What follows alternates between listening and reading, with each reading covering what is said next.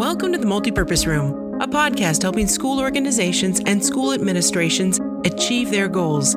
Each episode discusses real life topics that PTAs, PTOs, and school staff are dealing with. Our hosts and guests offer practical tips, learnings, and best practices to achieve their desired outcomes. And here are your hosts, Wesley and Deborah Jones.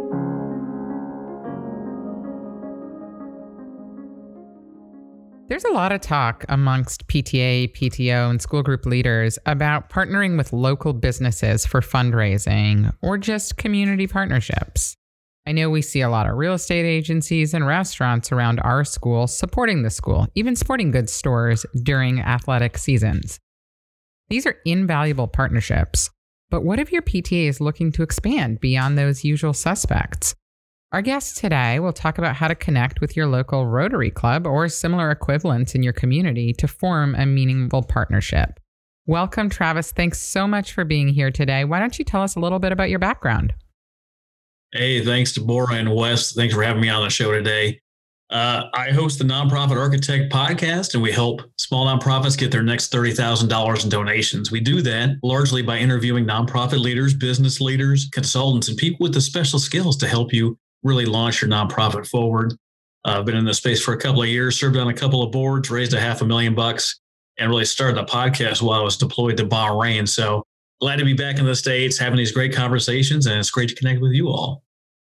It sounds like fundraising is right up your alley. And I know in our initial conversations, I was fascinated by the discussion about Rotary clubs. I feel like, you know, I often drive by, see the sign, wonder, what's that? And then do nothing about it.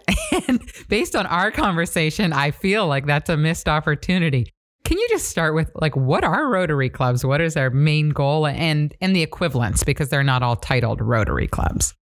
Right. So what we're talking about is service organizations what might that look like in your community? A lot of small towns have this billboard when you walk in. It has the name of the town, then it has all these different logos. It's got Rotary Club and Kiwanis, Eagles and Masons, and you know, pick your animal, pick your flavor. These all these service clubs are, and what they are largely is people in the community that care, either just random citizens or business owners that want to provide some impact. So if you're looking to partner with people that care about you and what you're trying to do, these rooms are full of them. So if you go into the Rotary Club, and generally speaking, a Rotary Club, first of all, Rotary Club's international. When I was in Bahrain, there was a Rotary Club at the hotel I was at. Um, so they're all over the world. They're, they're partnering with organizations and, and doing different things all over the world. My local one here in South Oklahoma City partnered with a Japanese school to bring kids to the U.S. to give them the experience of, of what you know, U.S. kids deal with and what their schools look like and different things. Rotary clubs seem to pick a mission every year, something that they want to accomplish, whether it's getting more kids into the library or connecting with schools or just whatever whatever the flavor of the week is. But you don't know unless you go and find out and you ask, and you can look up your local Rotary club and find one that's active. And almost always they'll invite you to come and be their guest, or they'll invite you to come in and speak. And what a great way to get in front of a bunch of people that care about the community and want to do something to better everyone around them. And you just actually answered my next question is the mission. And it's it's interesting to hear that every one of them are so unique and different and that they kind of pick their own charge, which is cool to see. So, you know, you're not getting the same organization and they're not looking for the same person, that various people have opportunities to partner with the Rotary Club. And I'm I'm really curious, how did you first stumble upon uh, a partnership with the Rotary Club and what's your experience working with them? You know, when I got stationed here in Oklahoma City, and I had been here for a, a few years. I wasn't, I wasn't really sure what it was like to be part of a community. I, you know, growing up, I moved 36 times, went to 12 different schools, was in six states, five different foster homes. I survived two murder attempts, and I didn't even know what home was. Right, I wasn't wasn't sure what this looked like. And by the time I got settled down here in Oklahoma City, I've been fortunate enough to have been stationed here for 18 years of my career, which is just mind boggling, especially knowing that I'm in the Navy and not in the Air Force um, I didn't know what community was. I didn't like, I felt like I was home, but I wasn't sure how to get connected. And I asked some questions around like, what do people in communities do? Well, they they give money, they serve on boards, they donate money, they volunteer. And I got connected to a little networking group. And the people I sat down and talked to, not only were in this networking group, but most of them were in some kind of other service organization. And they loved hearing me and my story and the things that I was doing. And I got invited to be a guest and the next time I got invited back to come and speak about some of my different experiences and uh, how I got this book published coming from my background. And all I found in there was wonderful people, most of which were in business that were wanting to do great and amazing things for people that they got connected with. That's pretty amazing, both your personal story as well as the partnership that you stumbled upon there in your seeking out a community. Um, I love, by the way, that you did that, that you asked the question of how do I become more part of this community? Because I think people often want those connections, but don't necessarily ask that question. They're too shy to ask. So kudos to you for asking that question and, and finding this niche. I know you work with a lot of nonprofits. And so, in your experience, what kinds of partnerships have you seen between nonprofits and these types of service organizations? So, I've seen partnerships directly with an organization where they both have this same mission. So, I know we're talking to uh, nonprofits and, and school administrators. And if we're trying to better the community through schools, you might be able to create a partnership for like sporting organizations with clothing or someone else that cares about education or someone else that wants to fund scholarships moving forward. You might find that speaking at an organization like the Rotary Club, you're going to find someone in there that has a business or a similar mission or comes from that background where they care about the same things that you do. Uh, and you won't know until you go and actually talk to these people. And I know a lot of areas are doing this virtually. They're still bringing in speakers each and every week. I know our Rotary Club is. I got to go speak since I've been back from Bahrain, and, and others are doing virtual across the country. So what a great way to connect with people over a lunch hour or you know whatever scheduled time you have to get in and talk about what it is that you do and give them the chance to want to partner with you to see what can what can come of that. And I know a lot of people in networking groups are like, you just go in and you say things like, Hey, I'm Travis, buy my stuff. And that's not uh, really as helpful as we'd like it to be. But it turns out when you go to these places and you just have the intention of going and providing value and talking about the great things you're doing and then actually listening to what they have to say, you're going to find a lot of commonality, a lot of different ways that you can work together. And maybe that's going to be uh, partnering to co sponsor an event where you're doing some community building and raising awareness. Maybe you're going to find people that uh, that really have some connections and they want to you know talk their friends into opening their checkbooks for you because they care about things that you care about. Maybe you find that it's just a connection piece and uh, like hey you really need to talk to bill over you know at cox communications because i know he's got a little pet project talking about the same thing that you care about and when you can borrow and leverage someone's time talent and treasure because you both care about the same things you'll find that there's opportunities all over the place I know that our local Rotary Club here partnered with the Boy Scouts on a day of service. And so that's an example of a nonprofit partnership with the Rotary Club in our local community. Um, not a financial partnership, but just a coming together partnership, meeting local people. Again, to your point, some of those people are part of local businesses that may then sponsor a PTA event or, you know, give funds to the school. And so there are different ways of partnering that are not necessarily just immediately financial, but also in projects and in like-minded activities. Oh, absolutely. And you know, if if you have this great mission and you're doing wonderful things, but no one knows who you are, you're going to find yourself not being supported in the way that you want to. And it's not that you don't have a great mission, but if I don't know who you are, I can't give you money. If I don't know what you need, I can't make that connection. And if I don't know where you're going, I can't help you get there. And a lot of people that I talk to, especially in the nonprofit space, you get to this place of, of, of some frustration, right? They're like, I'm not being supported the way that I want to. And then someone comes along, like me, for instance, and says, Well, have you tried telling them how you would like to be supported? And they're like, What do you mean? Well, did you tell your board you would like them to share every post that you make in your group? Well, no, but they should know. They should know based on what? If they're mind readers, chances are they're not on your board of directors. If they're mind readers, chances are they're not volunteering for you. If they're mind readers, they're making some a, a ridiculous amount of money somewhere else doing something, you know, maybe uh, maybe a little bit different. Uh, you don't have mind readers working for you. If I don't know what my boss wants, I can't give it to him. If he hasn't set expectations, I can't meet them. And if he doesn't tell me what my lane is, where I can succeed, I don't know if I'm in his lane or outside the lane. I, I need to know what those expectations are. Yeah, one of the simplest pieces of fundraising advice that we give leaders is just ask, right? I mean, people don't know what your goal is, what you're going for, how much. Sometimes people think $25 or $5 is meaningless, and so they don't do it. So if you just make the ask and share that information, you'll be surprised at how great a response you get. One of our biggest successes that we have is in the realm of micro donations. Most people don't care about a $20 donation, and there's really micro is really like three, six, or nine dollars. Uh, we've got interviews with people like Stephen Kuhn, who has started three nonprofits, and they get hundreds of thousands of people to sign up at three, four, five dollars a month. And when you get a hundred thousand people at five bucks a month, it doesn't matter if you lose a thousand donors because you're still making plenty of money to meet your mission. What we do and we've done successfully over the past couple of years is doing something like offering a free t-shirt in exchange for 20 bucks a month. People don't understand that $20 a month can make an impact and if, hey, they can be fashionable and help support your cause and look great while doing it. Well, why the heck not? Oh, people are like, well, I don't know if people are going to do that. Look, you just give them the offer. You give them a chance to support you at whatever level they're comfortable with.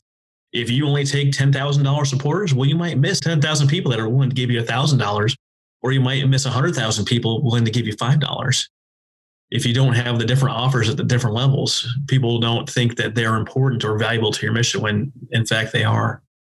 There sounds like there's many ways to partner, whether it's service or asking for dollars directly or even partnerships. There's plenty of opportunities for our PTAs and PTOs and schools to go out and, and just ask and make a connection.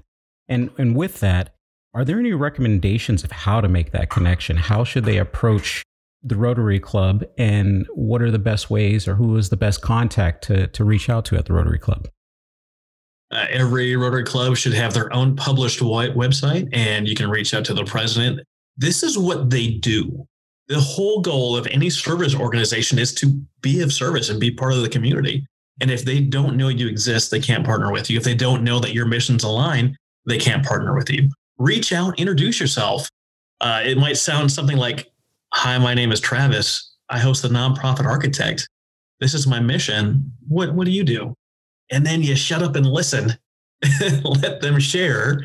Uh, we call this active listening or caring about other people and give them the attention they need and figure out what it is that they're doing and see if there's a way you can help them. Now, the way to help might uh, be a connection that you can make with someone else. The way you can help might be sharing their stuff the way that you can help might eventually be a partnership deal.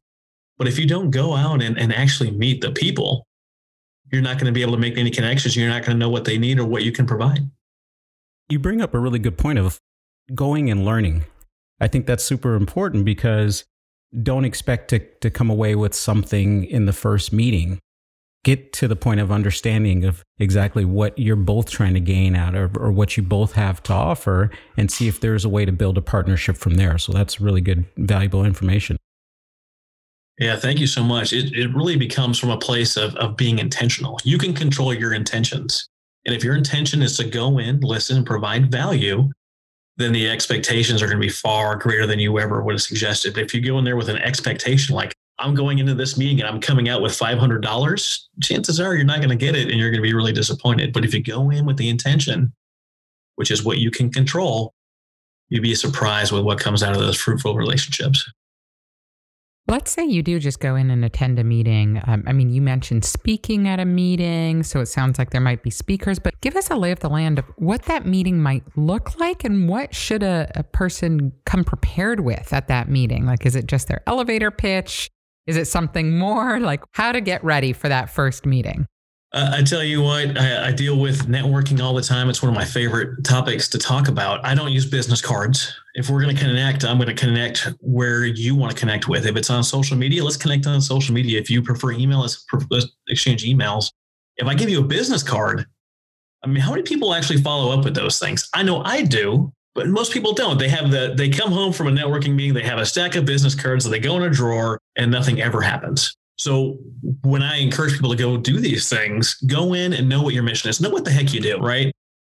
If you are a veteran organization and you're helping people with PTSD or whatever the thing is, and someone says, Hey, what do you do?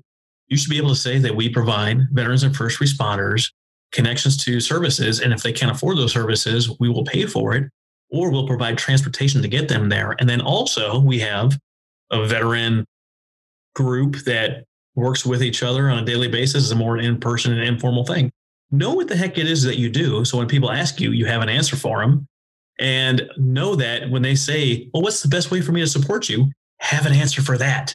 If you need volunteers, say, you know what, we're really, we have this event coming up. We really need volunteers. And I'd love it if you know somebody or if you'd be interested in volunteering. If you need cash, money, if you need donations, be like, you know, we're really trying to build our monthly recurring donor donor base.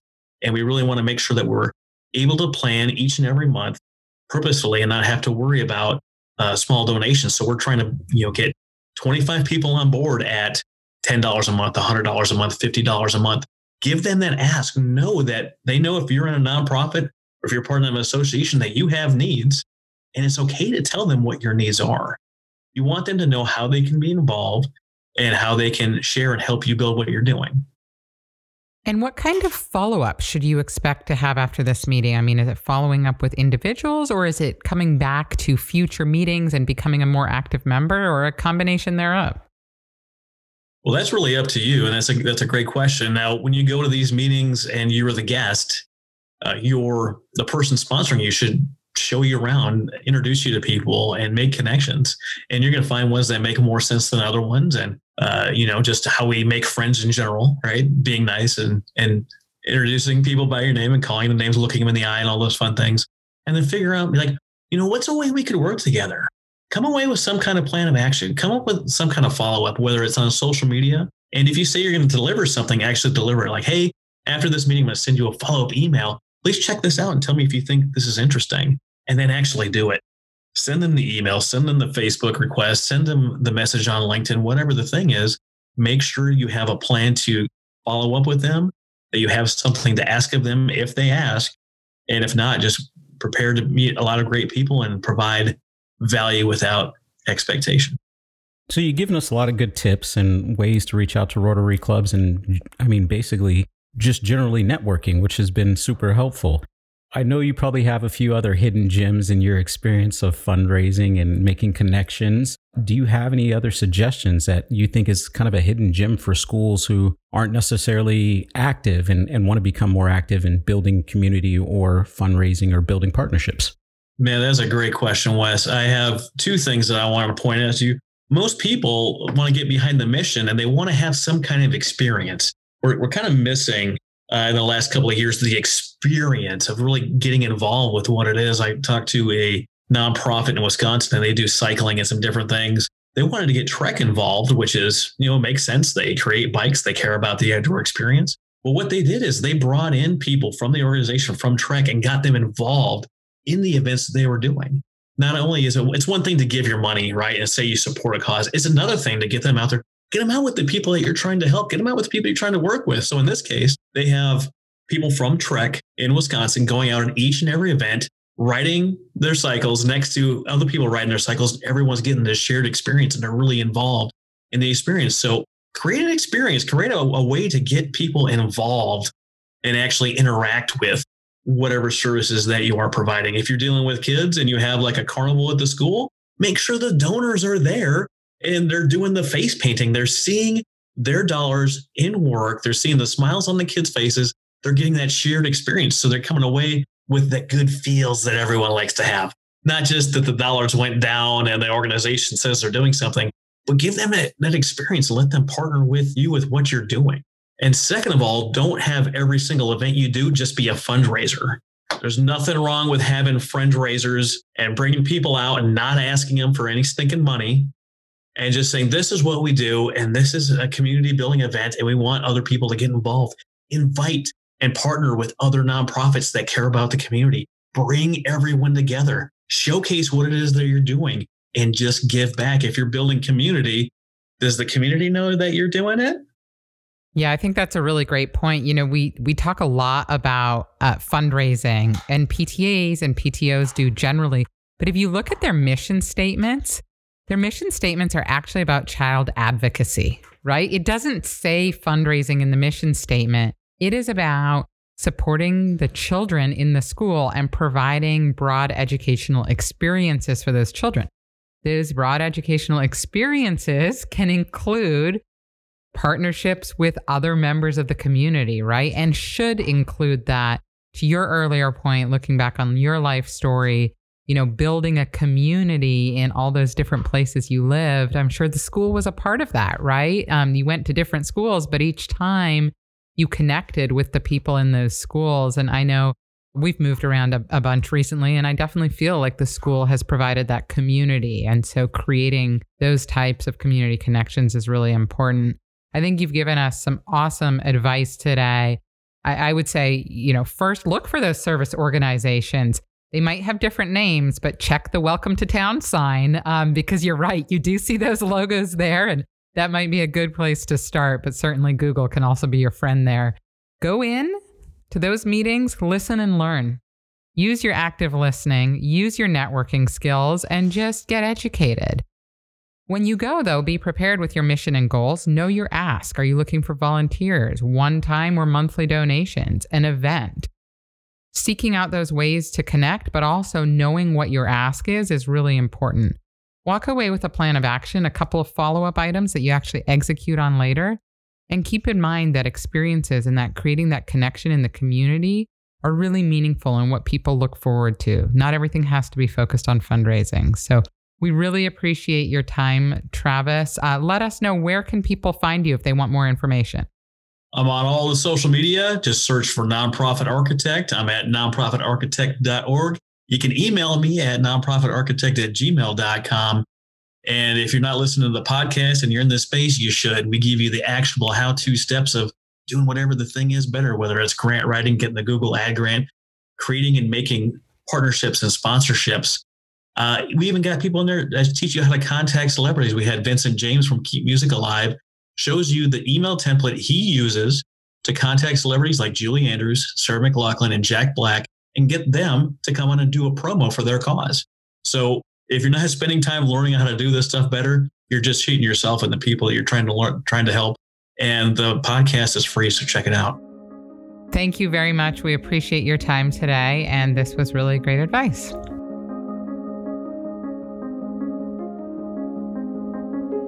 This show has been brought to you by K 12 Clothing. K 12 Clothing is a PTA dad created business focused on providing high quality school apparel while increasing access to educational resources through fundraising in schools.